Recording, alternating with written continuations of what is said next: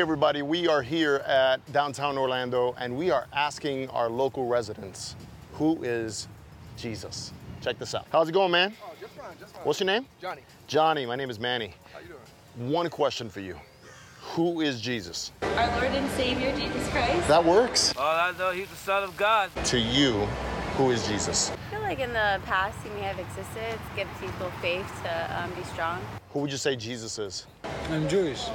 Oh, okay, you're Jewish. So who is he to you? I don't know, maybe big brother. Big brother? I'm agnostic. So, Okay. Jesus is actually nobody. Uh, the miracle man from the Bible. Did he exist at all?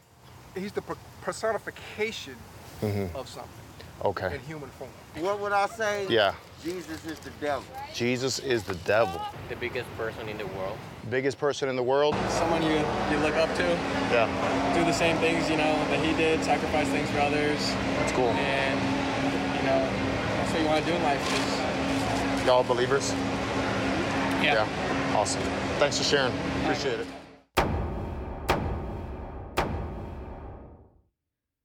In the beginning, God created the heavens and the earth.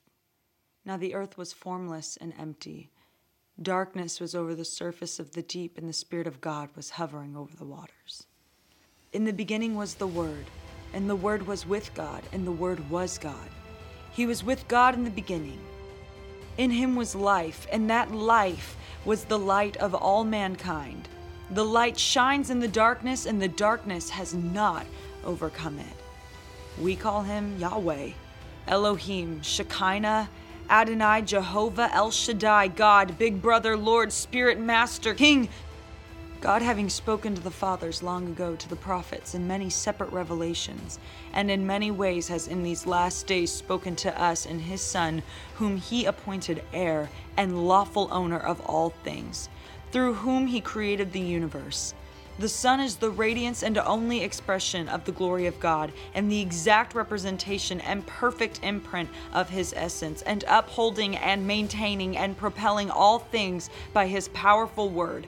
When He had accomplished purification from sin and established our freedom from guilt, He sat down at the right hand of majesty on high, having become as much superior to angels since He inherited a more excellent and glorious name than they the name above all names, Jesus.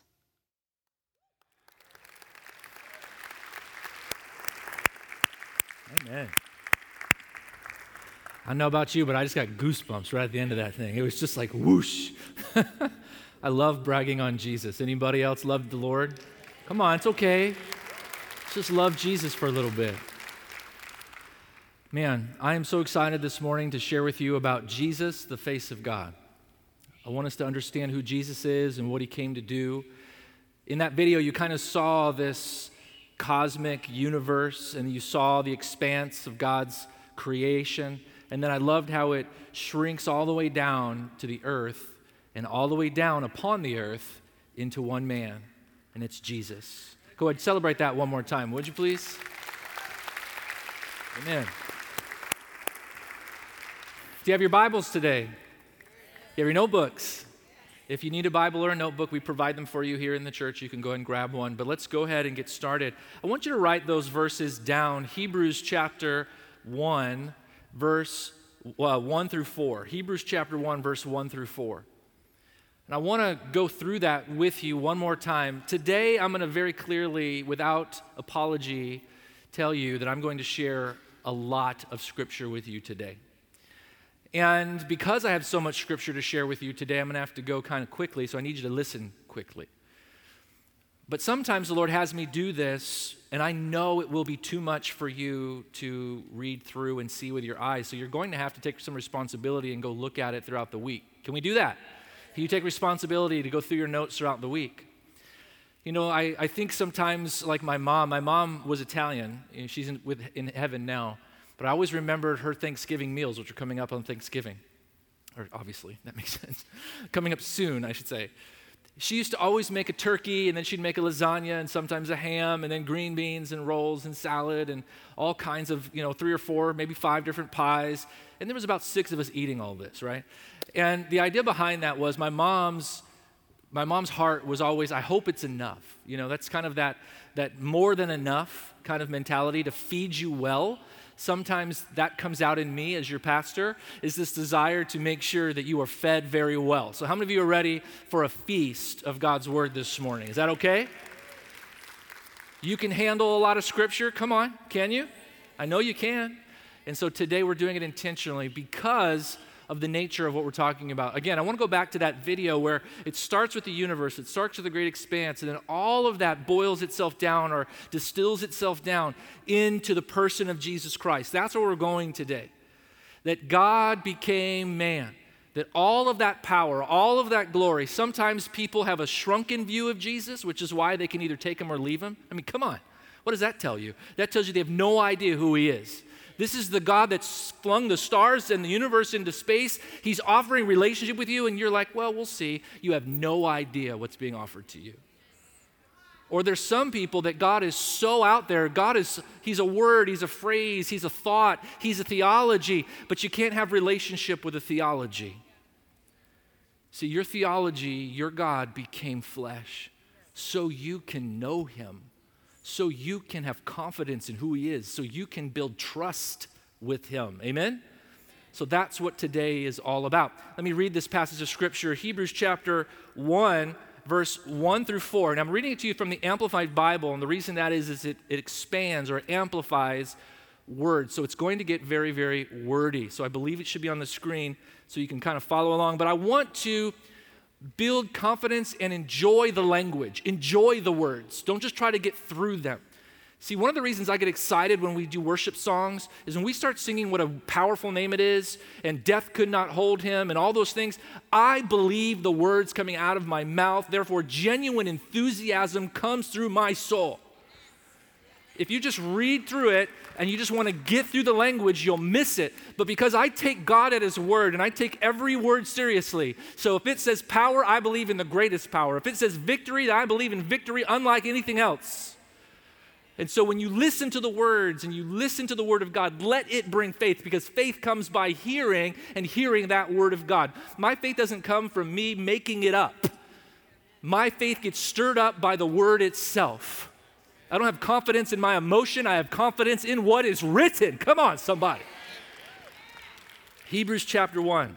God, having spoken to the fathers long ago in the voices and writings of the prophets, in many separate revelations, each of which set forth a portion of the truth, and in many ways has in these last days, speaking of the days of Jesus, has in these last days, with finality, spoken to us in the person of one who is by his character and nature his son, namely Jesus, whom he appointed heir and lawful owner of all things.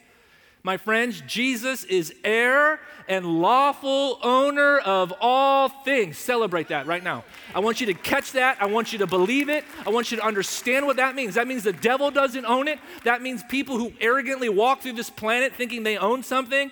Jesus is the heir and owner of all things. Through whom he also created the universe. Jesus created the universe, okay? He's not just Jesus loves you, walking around with a sheep on his shoulders. He created all things, He created the universe. That is the universe of space, time, matter continuum. The Son, that's Jesus, the Son, S O N, is the radiance and only expression of the glory of our awesome God, reflecting God's Shekinah glory, the light being, the brilliant light of the divine, the exact representation and perfect imprint of his Father's essence. Jesus, the exact image, the exact representation of the Father. And upholding and maintaining and propelling all things, the entire physical and spiritual universe, by the powerful word. My friends, Jesus is upholding and maintaining all things by his word. So when Hollywood mocks Jesus and people mock Jesus, he's the one holding the universe together. And his grace is keeping him holding it together when we don't deserve him to hold it together. Let's remember who it is that we're disrespecting. Let's remember who it is that people have all kinds of opinions about. And they, they, they so easily spit in his face, just like the Roman guard. You imagine a Roman guard spitting in the face of the God of the universe that's literally sustaining all things by the word of his power. The arrogance, but yet that's how deceived we can be. Amen. Carrying the universe along to its predetermined goal. When he himself and no other had, by offering himself on the cross as a sacrifice for our sin, accomplished purification from sin, sins, and established our freedom from guilt. He sat down, revealing his complete work at the right hand of the Majesty on high, revealing his divine authority, having become as, become as much superior to angels, since he has inherited a more excellent and glorious name than they. That is the Son, the name above all names. Yeah, you can celebrate that. Look, today, if you don't celebrate, I brought my own hanky. Shake at myself. Sometimes I like what comes out of my mouth because I don't know what's going to come out till it comes out. And I'm like, that was good, Jesus. He's like, right on. Let me show you how this concept helps us in our evangelism. The Apostle Paul, this isn't on the screen because I was praying over this this morning, I was reminded of Acts chapter 17. Just write it down in your notes Acts chapter 17. The Apostle Paul was traveling through the city of Athens, and he noticed that they worshiped everything gods of all kinds, actually collected gods. And then he had an opportunity to speak to the city, and he said, I noticed an altar here in your city to the unknown God.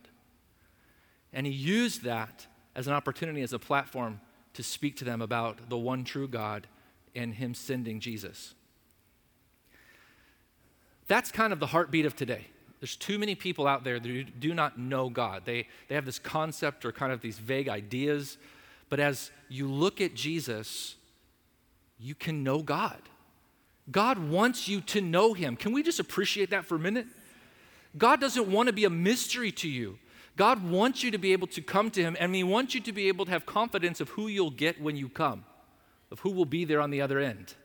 He wants you to have relationship with Him, and you cannot have relationship with someone you don't know. Sometimes we focus so much on He's his ways are not our ways, his thoughts are not our thoughts. You can't know him. And we kind of leave people hanging out there because we want them to know that God is big. But as much as God is big, he also has put on flesh so that you can see his face, you can have relationship with him. He has brought himself to a place that human beings can have relationship with the almighty God. And that's awesome. He didn't have to do that, but he chose to. Open your Bibles to the book of John chapter 1. The book of John chapter 1. John chapter 1, this is the New Testament. If you're new to your Bibles, go to the New Testament. You'll see Matthew, Mark, Luke, John. These are called the Gospels. John chapter 1, I'm going to start reading in verse 1. In the beginning, the Word already existed.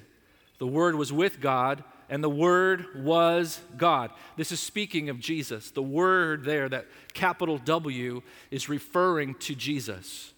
So, in the beginning, the Word, Jesus, already existed. The Word, which is Jesus, was with God, and the Word, Jesus, was God. Somebody say amen to that. He existed in the beginning with God. God created everything through him, and nothing was created except through him. The Word gave life to everything that was created. That is Jesus. God put on flesh and dwelt among us. God took all the Word, all of the promises, all of His covenants, and He in, he imparted them and he became flesh and dwelt among us. That word became flesh and dwelt among us. John chapter 1, verse 18. No one has ever seen God, but the unique one, speaking of Jesus, who is himself God, is near to the Father's heart. He has revealed God to us. This is my theme today is that Jesus has come. He's taken all of God's promises and it's indwelt within him all of the covenants, and it's indwelt within him. All of God's power, it's indwelt within him. All that God is, it's indwelt within him. Because we have not seen God, God came and put on flesh, the Word became flesh, so Jesus could reveal God to us. Do you see this? Sometimes we, we just put Jesus on the cross, that God just wanted to send Jesus to forgive you of your sins. One of the reasons Jesus came was to reveal God to man. The thoughts of God, the, to, to take the promises and all the theology of God and to put on flesh so that it made sense all the covenants, all the promises, the great and precious promises that the prophets kept talking about, even about a suffering Messiah or about healing would be in his wings and all those things, all of that manifested or turned into the physical realm in Jesus. So all of that, all these thousands of years of prophecies and words were then demonstrated and proven true in the person of Jesus Christ. Again, I'm going back that, that God doesn't want to be left is just words on a page or just mere theology or thought. He then brought all of that together in the person of Jesus so that Jesus could reveal God to us. God wants you to know Him.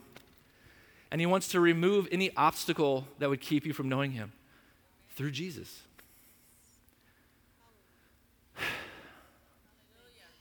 I think we can just pause in the past, I would just keep preaching until you started shouting, but I don't care about that right now. I got my own hanky. I think it's more important that you absorb what it is that was just said.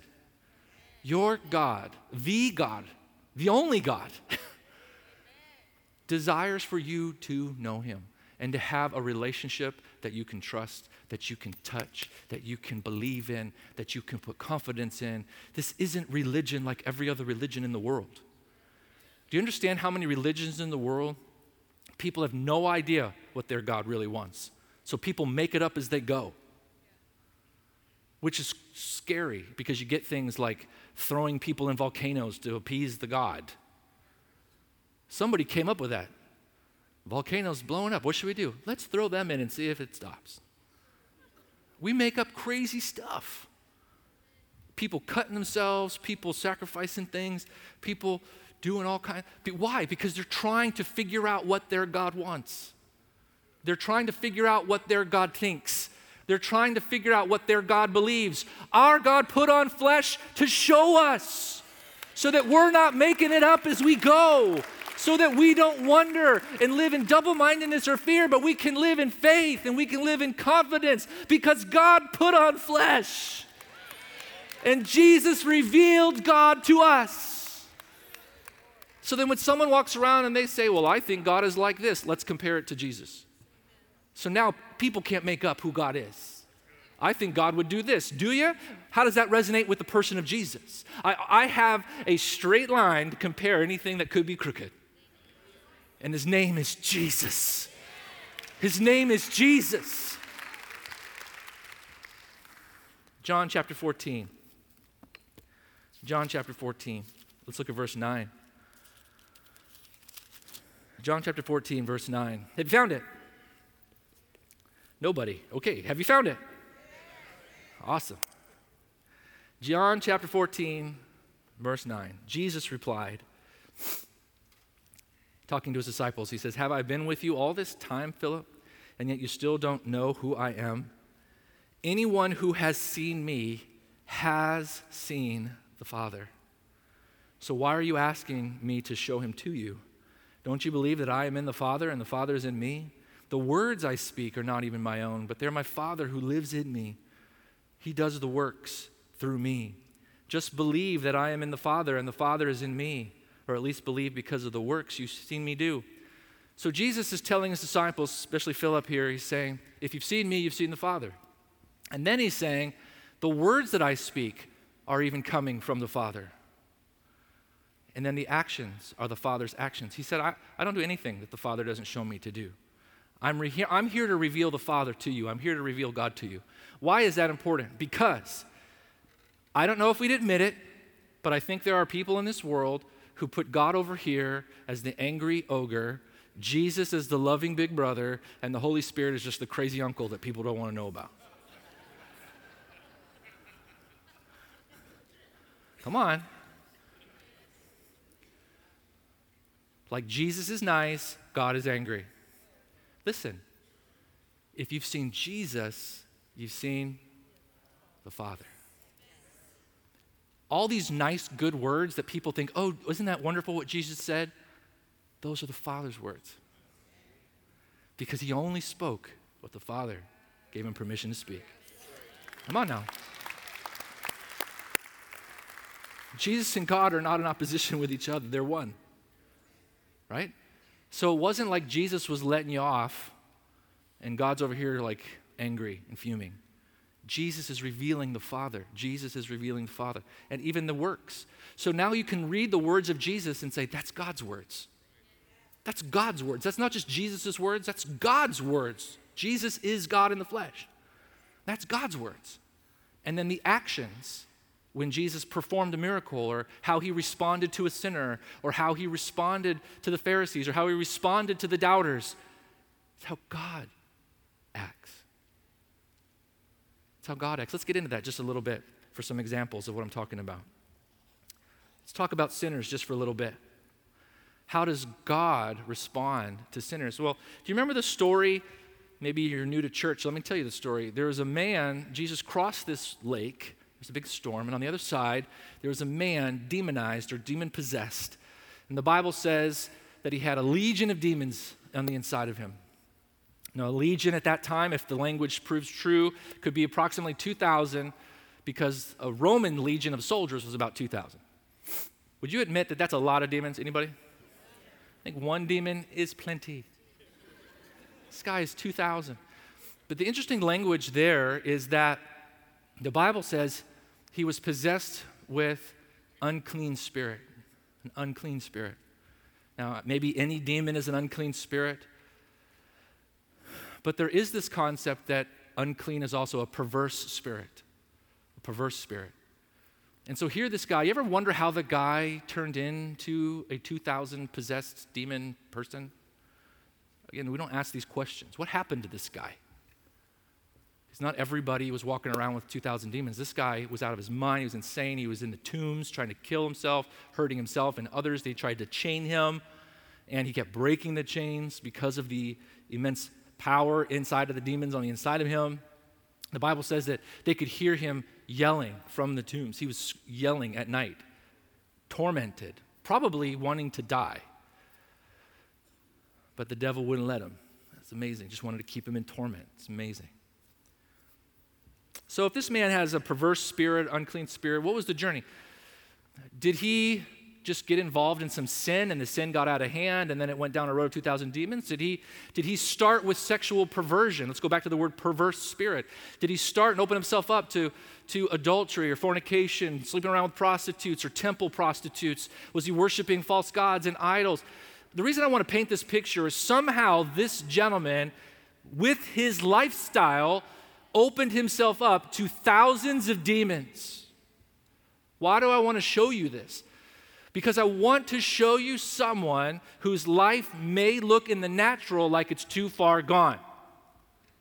Because we see people in our culture and we make judgments of people as well. Say, that person, oh man, if they could get saved or they could come to Christ. But I don't know if we'd ever admit it, but there are people that we say, man, that guy is so evil, so wicked, so perverse.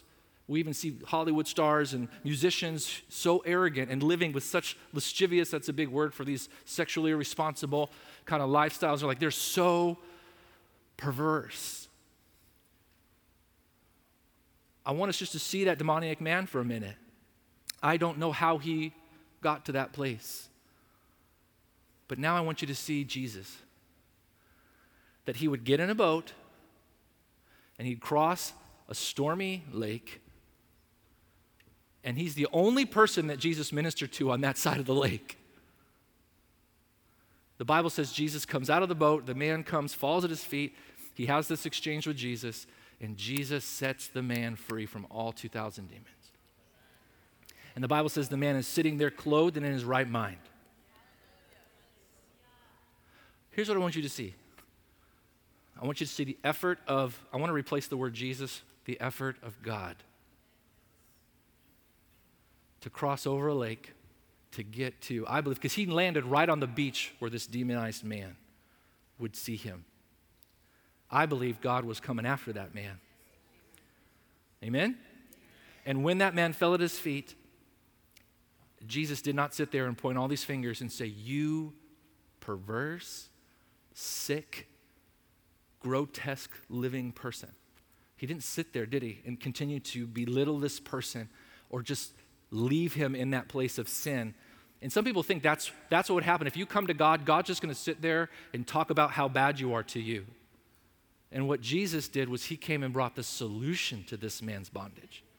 He came and brought a future to this man who had no future. That's God. If you've seen Jesus, you've seen God. So if you think I'm so far gone, I'm so twisted, I can't even sit in church because I'm so perverse or so sick, listen, God's coming to you. What would God do if he if he knew who I was? God does know who you are. And Jesus has already demonstrated to you what God would do. He demonstrated personally in the Gospels when he showed you what he would do to a demonized person, to a demon possessed person. He would set you free if you would give him an opportunity. What would God do? You don't have to wonder. Jesus already did it, He's already showed you. Doesn't that give you confidence and hope and peace?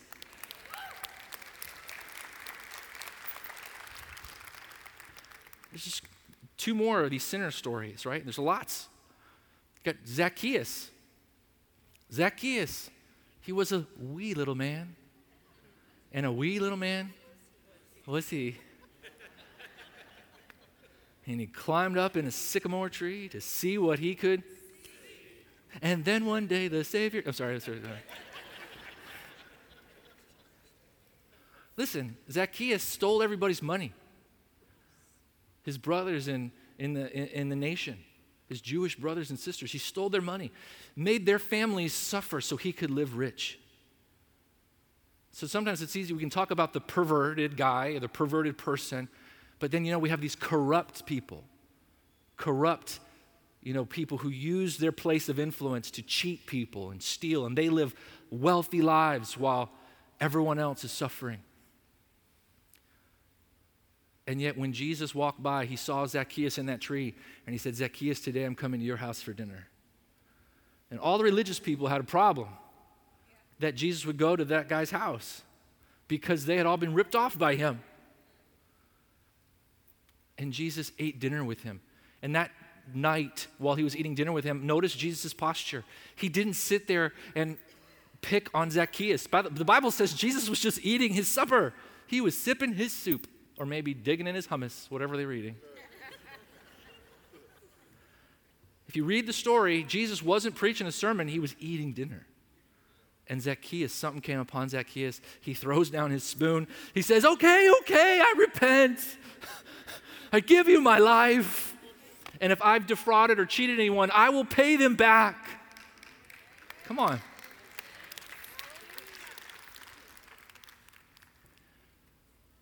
What would God do if He knew the money you'd stolen from your company?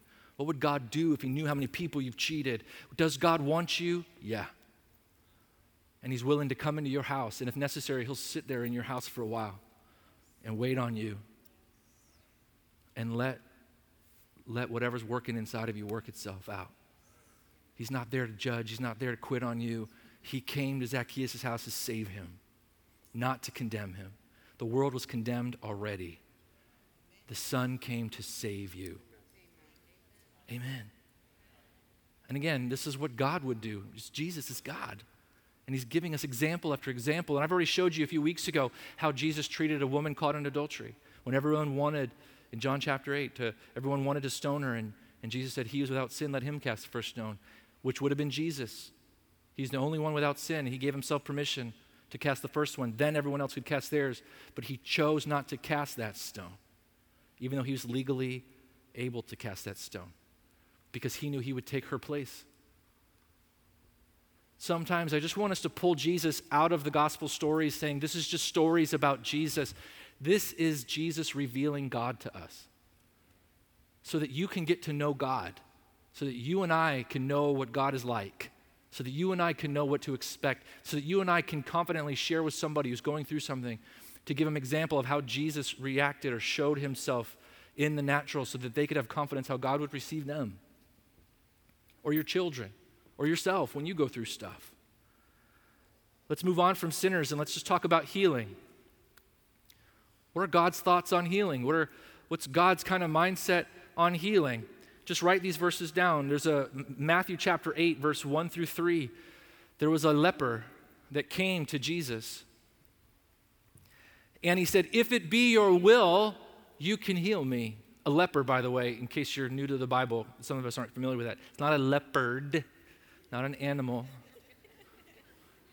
A leper, leper. And don't make a meme out of my face there, Jacob, when I went burr. Last week, the week before, I had a face, and Jacob made a meme out of me. It's okay. At least the message was meaningful to you, Jacob. Oh, come on. That was gold. That was gold. Anyways, leper. I got him laughing in the back. Good job. I win. Okay. Leper. A leper was someone who had a skin disease. It was a deteriorating disease, and it was, it was basically walking death. And they would, they would end up decaying until they die. And they weren't allowed to touch anybody. They had to remove themselves because they didn't have a cure for it. And so they had to remove themselves from family, remove themselves from friends. They couldn't see their families, their children. They're isolated and dying, body parts falling off, decaying and falling off. It's tragic. You can't imagine what that might be like to be pronounced a leper in the society. It was a, it was a walking death sentence, slow death sentence. And so this leper who wasn't supposed to come into the crowd, who legally, by coming into the crowd or coming into the presence of Jesus, could have been judged for that. And yet he came and he presented himself to Jesus. And he said, If you will, you can make me clean, or you can make me whole, or you can heal me. And this is the part I want you to see. Look it up later. I gave you the verse just to make sure you have it. Again, the verse, you can look it up later. Um, Matthew 8, 1 through 3. The leper says, If you will, you can make me clean. And I love this. Jesus didn't just heal him, he didn't just say, Be healed. He answered the guy's question in his head. The guy wondered, Do you will for me to be healed? And Jesus answered and said, I will. I do will. I do desire this. I want your healing. And then he says, Be made clean, be healed. Isn't that awesome? How many times do people ask, Is it God's will to heal me? And that's what the leper was asking. God, is it your will to heal me? Because I know if it's your will, I can be healed. Jesus didn't just heal him, he wanted to answer that question. And I believe he was answering it not just for him, but for all time. I do will. Be healed. Be healed. Be clean. Isn't that powerful? In another verse, I want you to see, you can look it up, Matthew 4 23 through 24. Jesus spends his entire day just healing and delivering, healing and delivering. Delivering means he's setting people free from demons. All day, all day, healing and delivering. And he's not judging who gets it, who doesn't get it. It's my will for you, but not for you. It's my will for you, but this one I think is going to teach you something. You need to keep it for a while. Come back to me in about six months after you've matured a little bit. You, you need to earn it a little bit. Jesus literally sat in a house and he just healed and he healed and he healed and he healed and he healed and he delivered and he delivered and he delivered. And it wasn't based on that person's uh, performance. It wasn't based on whether or not they were good enough. It was based that they were children of a covenant. They were based on children of a covenant. And so he healed based on a covenant with them. Should not this woman be healed, being that she is a daughter of Abraham, Jesus said to, about, to a lady in the synagogue one time. Are you understanding this? So that when you come up and you ask for God to heal you or you ask for something, Jesus revealed the Father to us. And so, like the leper, you don't have to have this question in your head Does God want to heal me or not want to heal me? We can come up with confidence that it is God's will to heal his children. It is God's will to heal his children. Amen. That's our position. That's our posture when we pray for you. So when we lay hands on you, I can only pray for you one way, and that's that God would heal your body, because that's the permission I have in scriptures.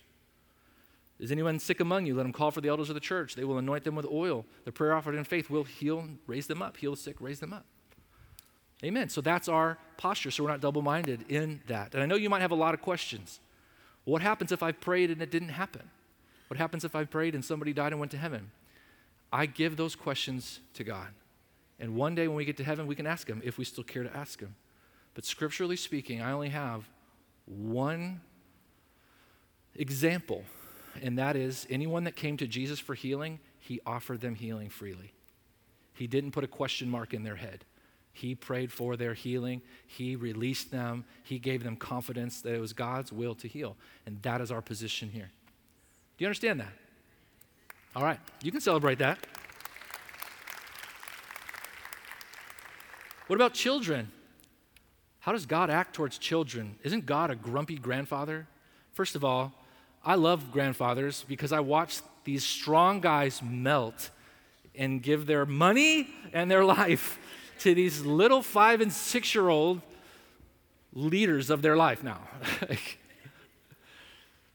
Listen, look at Jesus hanging out with the kids. I put this in here. It may not seem relevant, but it helps paint the picture of the heart of God.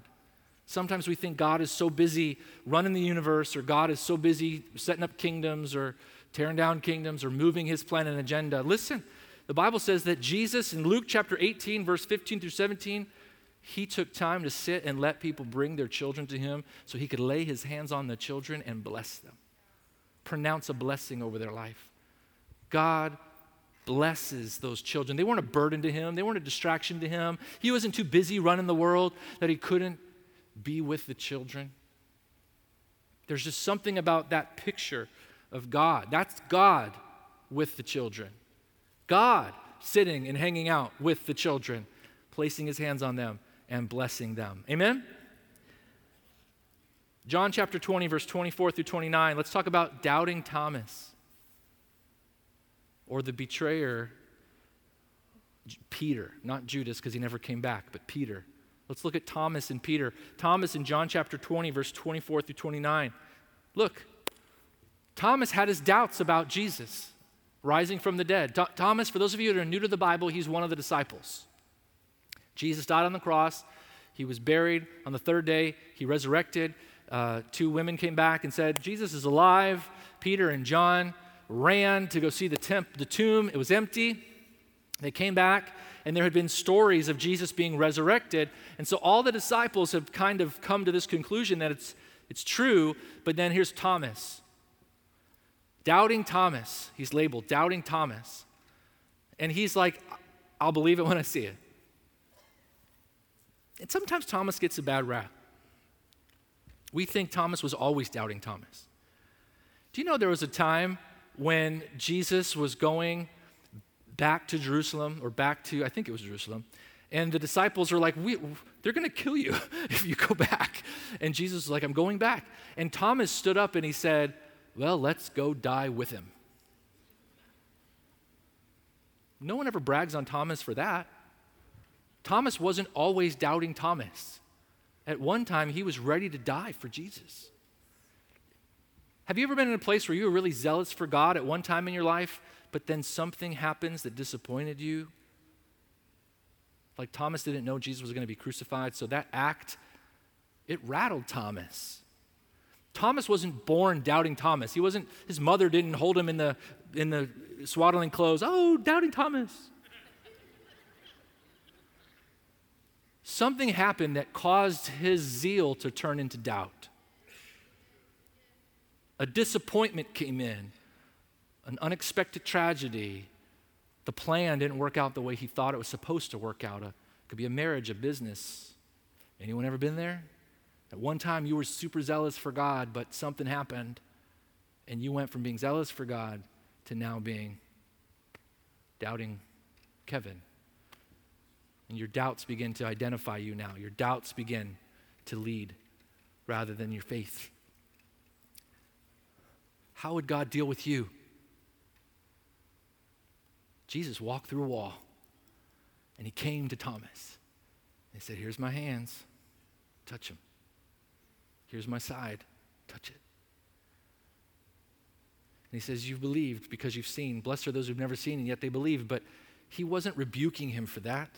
He was just identifying that, yeah, he believes now. That's great.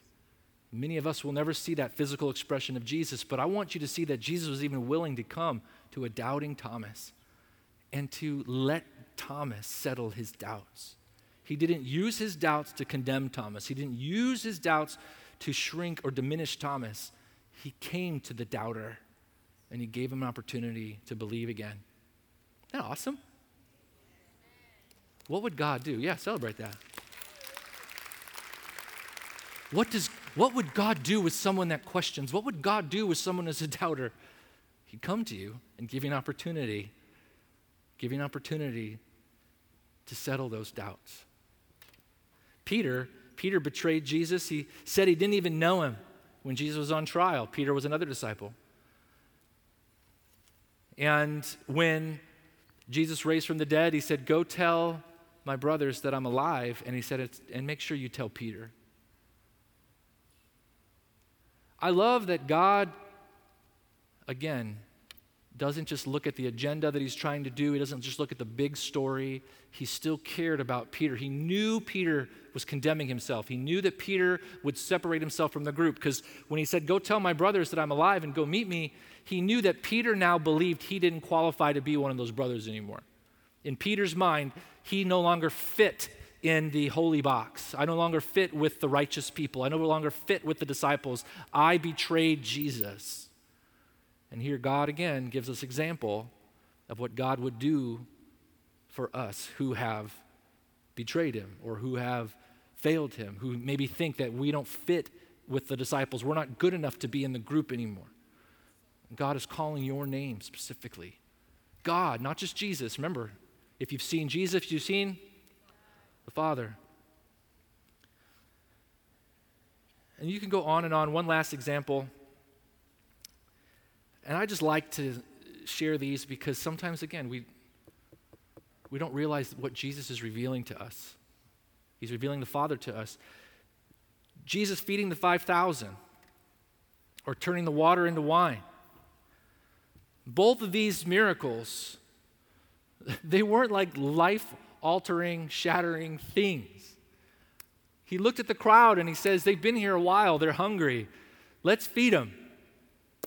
And it was a, a miracle of provision, it was a miracle of blessing, it was a miracle just to let them know that I'm aware of their physical need and I want to make sure that they're taken care of. It was a, it was a miracle of love. It, there was no universe hanging in the balance. There was no life or death hanging in the balance. Come on. He chose to provide the food for five, which could have actually been 10 to 12,000 people, or changing water into wine. There was no eternal destiny that we know of hanging in the balance there. But yet, he wanted to demonstrate a willingness to bless, a willingness to provide, a willingness that he cared about the wedding and the quality of the wedding. Why do I bring that up? Because sometimes don't you want to pray for your daughter's wedding? Don't you want to pray for your son's wedding? Don't you want to pray sometimes that God would get involved in some things that aren't always life or death, that aren't always universal crisis? Anybody? I mean, sometimes I just want to find a good deal at the car lot. Sometimes you may just want to find a discount at the dress store. Sometimes you need God to provide a parking place in some of these outlet malls. Jesus, help us. But would God of the universe concern himself with such things? Do you see what I'm saying? You might think these are just cutesy little stories, but yet Jesus reveals something about God in these stories. In these illustrations, they're not stories, they're illustrations of God's love, awareness, what He'll do, and so this afternoon, when you're praying for God to stretch your paycheck, like He did the 5,000, maybe you won't die if it doesn't stretch, but God's willing to get involved and stretch it. See, sometimes we, we are the ones that take things away from God and we don't want to ask Him for things because we think it's too insignificant. Yet Jesus, the Bible tells us that we have not because we ask not. And then we go to put it back on ourselves again, and it's really a bigger deal than we really admit to because it's eating us up on the inside because we're worrying about it. And yet we could cast it on him, and, and we're the ones that say, well, he wouldn't be concerned about that. Have you asked? Have you presented it? He was concerned to make sure that the, the wine didn't run out at a wedding. Isn't God wonderful? Go ahead and just celebrate Him, would you?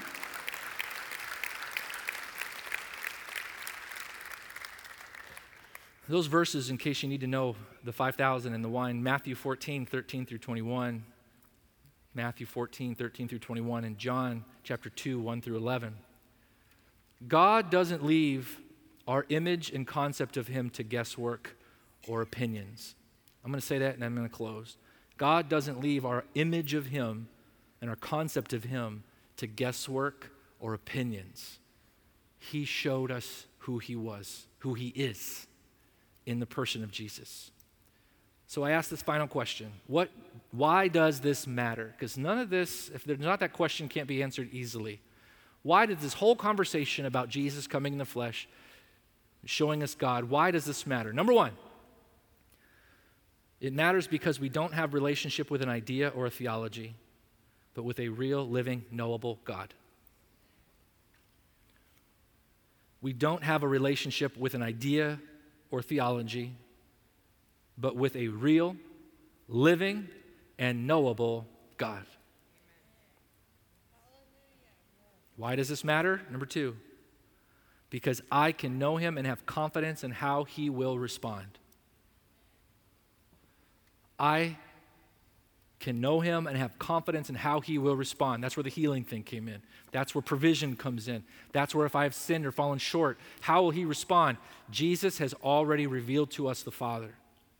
And so I can have confidence in how he will treat me, a sinner coming into his presence, or someone who has need of a financial need or a healing need. He's already given me confidence, trust. It builds trust. Lastly, why does this matter? Because I can introduce him to others with that same confidence. Because I'm not making it up as I go. I can introduce him to others. That's why this message matters. Because I can, with confidence, introduce him to others, because I know that the same way he is in the scriptures, the same way he is with me, and it's the same way he'll be with the one that I love that I'm trying to share him with. He's not going to treat me one way and them differently. Amen? Because he's already given us the example after example after example. Why don't you go ahead and stand as we close in a word of prayer? Did you get anything out of that today? Go ahead, celebrate. Give the Lord praise for that. Amen. Let's do this. Let me pray this into your life. Go ahead and stand on up. I'm going to pray this over you, and then I'm going to give you an opportunity to receive Jesus Christ as your Lord and Savior. Let's pray together. Heavenly Father, right now in Jesus' name, we thank you for revealing yourself in Jesus to us. That God, we can know God, that you're not just an idea, you're not a theology, you're not a mystery in that sense, but you have put on flesh, dwelt among us. We have seen you, we have beheld your glory. Jesus has revealed you to us. I pray that today stirs our confidence, stirs our trust, stirs our, stirs our expectation. And God, I do pray that you help us to start coming to you with a clearer picture of who you are and sharing you with others. I give you thanks and praise for all these things in Jesus' name. Thank you for listening. We hope you've been blessed by the ministry of Calvary Orlando. We invite you to join us in person at Calvary Orlando for one of our Sunday morning worship experiences each Sunday at 10:30 a.m. To find out more about Calvary, please visit our website at calvaryorlando.org. Here you can find our latest events and ministry opportunities. Thanks for listening and God bless.